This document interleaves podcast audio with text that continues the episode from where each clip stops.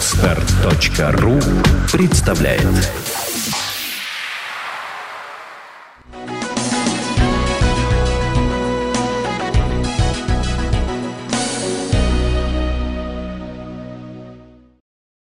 ФРС, который печатает доллар американский, не принадлежит американскому правительству, американскому государству. То есть оно не подконтрольно ему, а скорее наоборот. ФРС есть э, продукт американского народа. То, что там говорят, что его создали там банкиры Соединенных Штатов, это правда. Но сами банкиры продукт американского народа. То есть э, нация создает инструменты своего доминирования в мире, в стране и так далее. И э, элиты, богатые люди относятся к понятию нации. И поэтому американские банкиры, которые являются учредителями ФРС, это американская нация.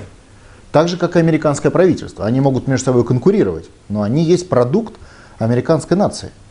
И ФРС работает на американскую нацию. Поэтому я абсолютно не сторонник теории Экзагорова и мировых правительств. Я, может быть, по-крестьянски, но я исхожу из простых вещей.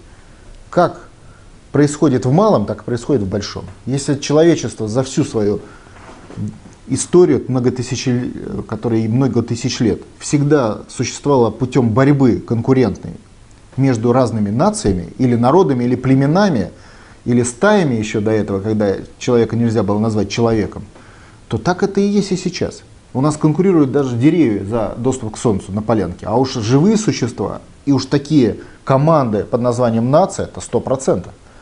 Проявляется эта конкуренция через войны, через создание специальных институтов и инструментов этой конкуренции. В основе этой конкуренции лежит чувство собственной значимости. И это в полном объеме относится к американскому народу. Ему удалось создать ряд инструментов глобального управления для своих целей американской нации. То есть цель ФРС – обеспечить американских банкиров, которые есть принадлежность американской нации, огромными деньгами. Вот и все. И они эту цель решили, реализовали. Деньги поставляют в сегодняшней системе Америки весь мир. Именно поэтому американская нация в этом понимании этого слова потребляет половину мирового вообще продукта. То есть Мир наполовину, весь мир работает на одну страну, Соединенные Штаты Америки. Вот это означает, что любое усилие или любой продукт, который производится в мире, в России, в Китае, в других странах, половина его даром отдается Соединенным Штатам Америки, чтобы мы понимали глобальную систему управления. Почему даром? А потому что это, это так правило устроено, что американцы половину ВВП потребляют, производя только, если мы отбросим сферу услуг, порядка 8%. То есть они потребляют, убираем сферу услуг и сферу управления, они потребляют, ну вот сравните, 50% при собственном производстве 8-10%. Как работает система производства? Американцы производят какой-то продукт. Объем их производства продукта, если убрать сферу услуг, порядка 8% мирового ВВП. А потребляют 50%. Понимаете, да? То есть они платят за 8, потому что они столько произвели, а потребляют 50. И за 50 они не платят. 50 есть форма сбора дани со всего мира, ну такая современная, аккуратная.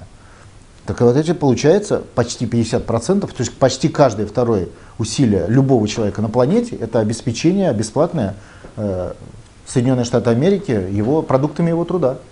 Все просто. Так было всегда. Когда Римская империя собирала там, дань со своих каких-то значит, территорий, было так же. Когда Британская империя собирала дань с Индии, из других территорий. Так же было. Любая империя это делает. Если ты империя, ты грабишь колонии. А что, это какая-то новость я сейчас говорю? Скачать другие выпуски подкаста вы можете на podster.ru